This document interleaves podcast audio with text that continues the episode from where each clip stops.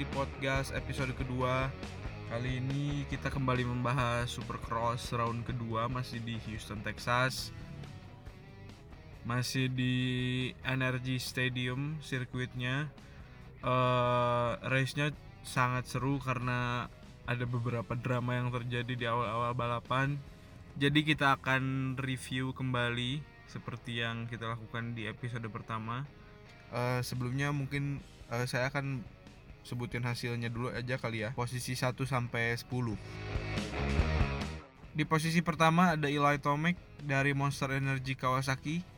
Di posisi kedua ada Dylan Ferrandis dari Monster Energy Star Yamaha Racing. Yang ketiga ada Justin Brighton dari tim satelit Honda. Yang keempat ada Cooper Webb dari Red Bull KTM Factory Racing. Yang kelima ada Ken Roxon dari HRC Honda. Yang keenam ada Marvin Muskin dari Red Bull KTM Factory Racing. Yang ketujuh ada Malcolm Stewart dari Monster Energy Star Yamaha Racing.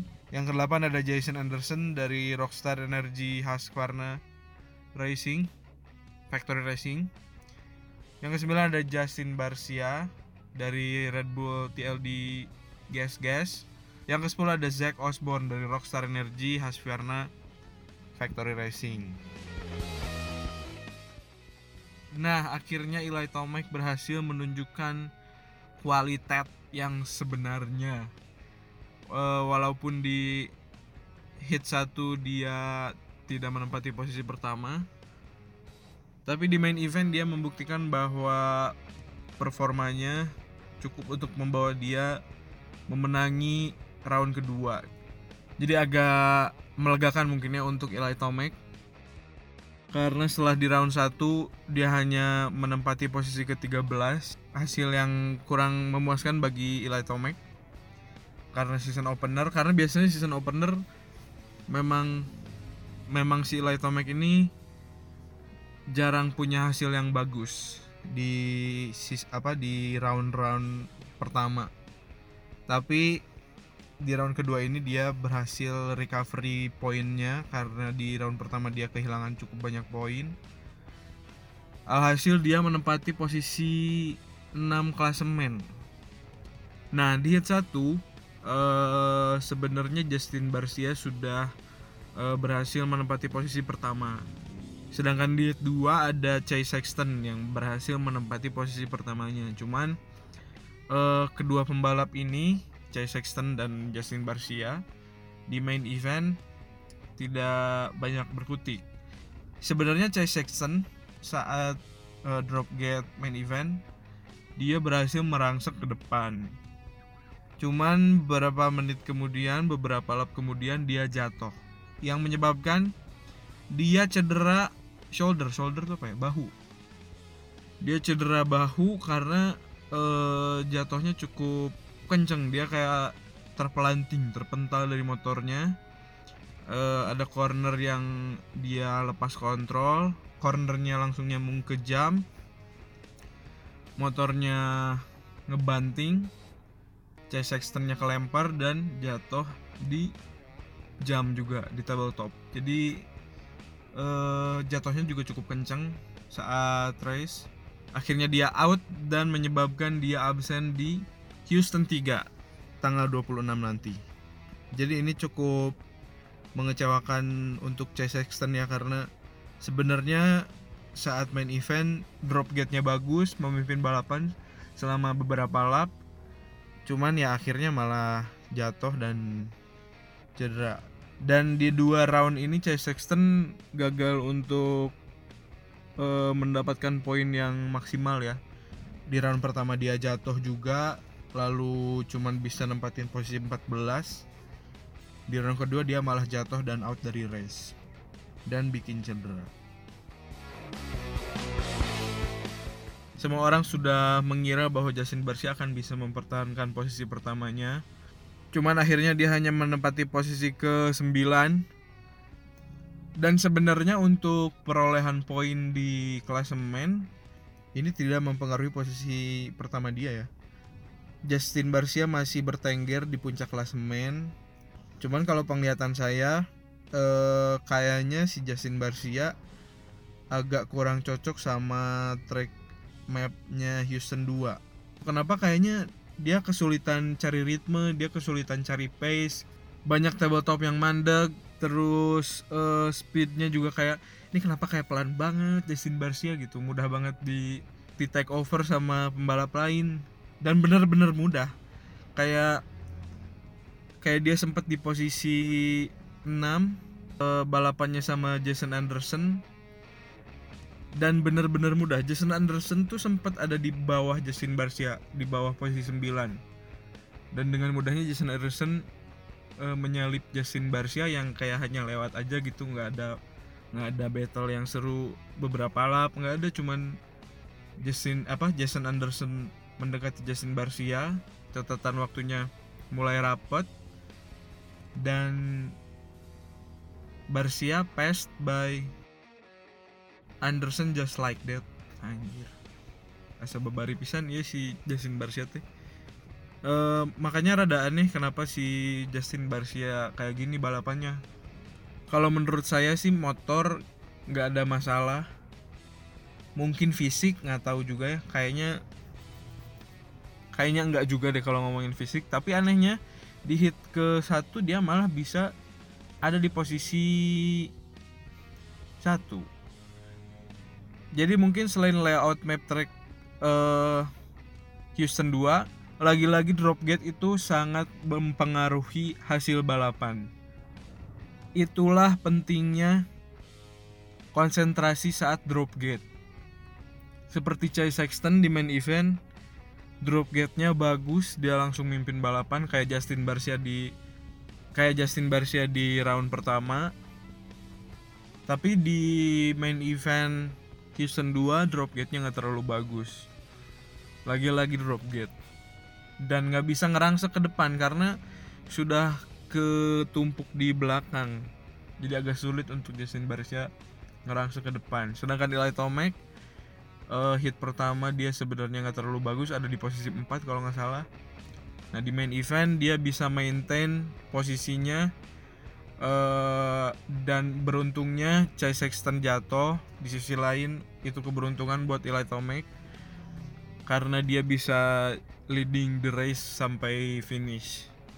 Nah di posisi kedua ada Dylan Ferrandis. Lagi-lagi Dylan Ferrandis dia bisa konsisten dia bisa jaga ritme dan di balapan kemarin dia cukup cepat karena dia sempat ketumpuk di rombongan yang battle untuk posisi ke tiga ke ketiga dan keempat.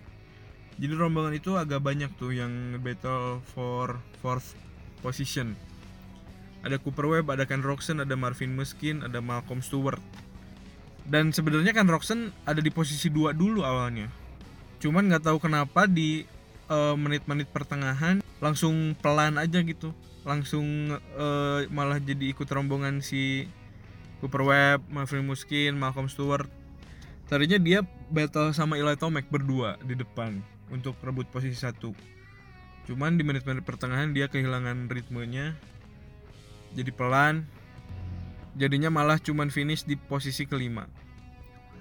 Nah, Dylan Ferrandis cukup bisa memanfaatkan situasi si Roxen mulai pelan, si Ferrandis justru malah konsisten dan ketemu ritme balapannya, pace-nya juga cukup cepet. Uh, dia nggak terlalu jauh sama dia nggak terlalu jauh sama Atomic. Kalau nggak salah cuman beberapa tiga detik apa dua detik. Ya lumayan sih. Nggak satu detik banget cuman bahkan menit-menit akhir itu sempet satu detik berapa gitu bedanya sama Eli Tomac jadi dia cukup cepat ini dua race pertama yang sangat baik untuk Dylan Ferrandis. Setelah round pertama ada di posisi 7 dan ini sebenarnya overall ini dua round yang cukup baik untuk uh, Yamaha. Uh, yang di Houston 2 ini ada Dylan Ferrandis dan Malcolm Stewart yang berada di 10 besar. Race pertama malah tiga-tiganya sama Aaron Plessinger ada di 10 besar. Malcolm Stewart, Dylan Ferrandis, Aaron Plessinger ada di 10 besar. Di race kedua ada Malcolm Stewart dan Dylan Ferrandis yang ada di 10 besar. Jadi ini performa yang cukup baik untuk uh, Monster Energy Star Yamaha Racing. kayaknya kita nggak bisa anggap remeh si Dylan Ferrandis eh jadi eh kita tunggu aja di Houston ketiga gimana konsistensi si Dylan Ferrandis. Nah, Justin Brayton juga cukup mengejutkan ya karena dia salah satu pembalap yang udah agak tua juga.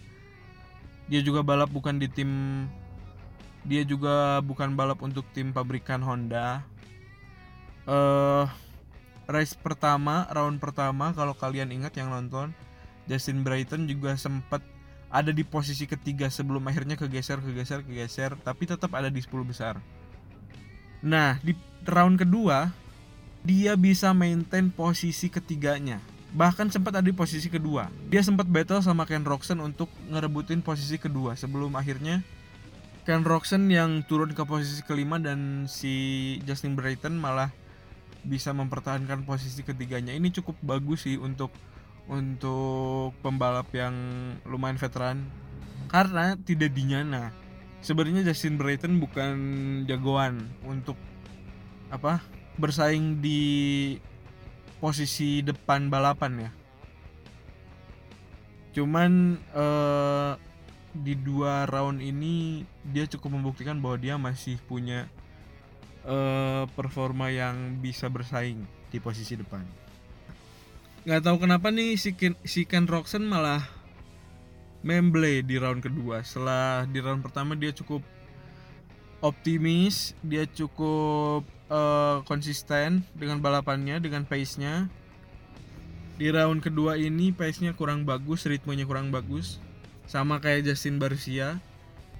Cuman lagi-lagi kita tunggu di round ketiga. Gimana sih Ken Roxon recovery pointnya yang hilang di round kedua? Sebenarnya nggak jelek-jelek amat sih finish ke posisi kelima. Cuman dia kan di awal balapan sempat ada di posisi kedua jadi seharusnya bisa di maintain posisi keduanya. Tapi dia malah kehilangan pace. Jadi ya sayang aja sebenarnya. Nah yang saya sayangkan juga sebenarnya performa tim Hasfar Has ini bacanya gimana sih sebenarnya? Hasfarna Haskifarna apa sih? Anyway saya cukup menyayangkan performa tim Hasfarna ini. Si Zack Osborne Jason Anderson, si Dean Wilson rada harusnya mereka bisa bersaing di posisi atas juga sih. Cuman udah di, di cuman udah dua round ini mereka nggak membuktikan bahwa mereka ada di top performance-nya. Padahal musim lalu cukup seru. Dean Wilson, Zack Osborne, Jason Anderson untuk rebutin posisi atasnya. Cuman musim ini mungkin belum ya. Kita tunggu aja di round ketiga. Tapi ya ngomong-ngomong ini kan baru dua round. Jadi kita belum bisa menebak-nebak belum bisa uh, memprediksi siapa yang akan juara. Tapi lagi-lagi konsistensi yang paling utama dalam balapan. Ya balapan apa pun sih. Apalagi si supercross ini schedule-nya cukup rapet-rapet. Next race round ketiga masih di Houston Energy Stadium dengan layout yang berbeda. Itu ada di tanggal 26 Januari. Jadi kita lihat aja gimana performa si pembalap-pembalap ini buat highlight round ketiga mungkin saya pengen lihat gimana si Justin Barcia fight back dan gimana si Ken Roxon juga recovery poin-poin yang hilang di round kedua. Tapi kalau boleh prediksi, uh, sebenarnya saya jagoin tiga pembalap sih. Maksudnya standings top 3 sebenarnya saya jagoin antara Eli Tomac, Ken Roxon dan Justin Barcia. Cuman kan ternyata banyak kejutan-kejutan yang hadir di round kedua. Baru round kedua aja udah banyak kejutan. Tiba-tiba Dylan Ferrandis nyabat podium pertamanya di season debutnya untuk kelas 450 cc meskipun di posisi kedua tapi ini cukup motivasi yang yang lumayan oke okay untuk Dylan Ferrandis dan saya juga harap dia bisa maintain performanya karena uh, akan jadi lumayan anomali ya untuk pembalap debutan bisa bersaing untuk uh, titel di musim pertamanya dengan pembalap-pembalap yang sebelumnya sudah uh, settle. Jadi ini akan jadi musim seru sekali lagi. Kuncinya adalah konsistensi di setiap di setiap session, di setiap round. Kalau si pembalap-pembalap ini bisa konsisten, akan jadi musim yang sangat seru untuk dinantikan. Dan akan banyak pergantian pemuncak klasemen. Nah, ini yang seru nih. Jadi setiap balapan tuh pasti gregetnya selalu ada. Nggak kayak F1 yang rada beta ya sebenarnya kalau lihat Hamilton terus-terusan di atas. Tapi nanti kita juga bahas F1. Uh, eh, mungkin episode selanjutnya atau dua episode lagi. Eh, nggak uh, tahu gimana niatnya aja. Buat kali ini segitu aja dulu review untuk round kedua. Terima kasih banyak yang sudah mendengarkan. Sampai ketemu di episode selanjutnya. Bye bye Donald Trump.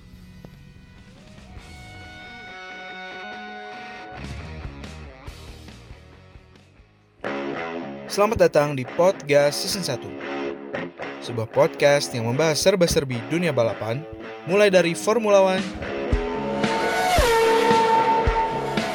MotoGP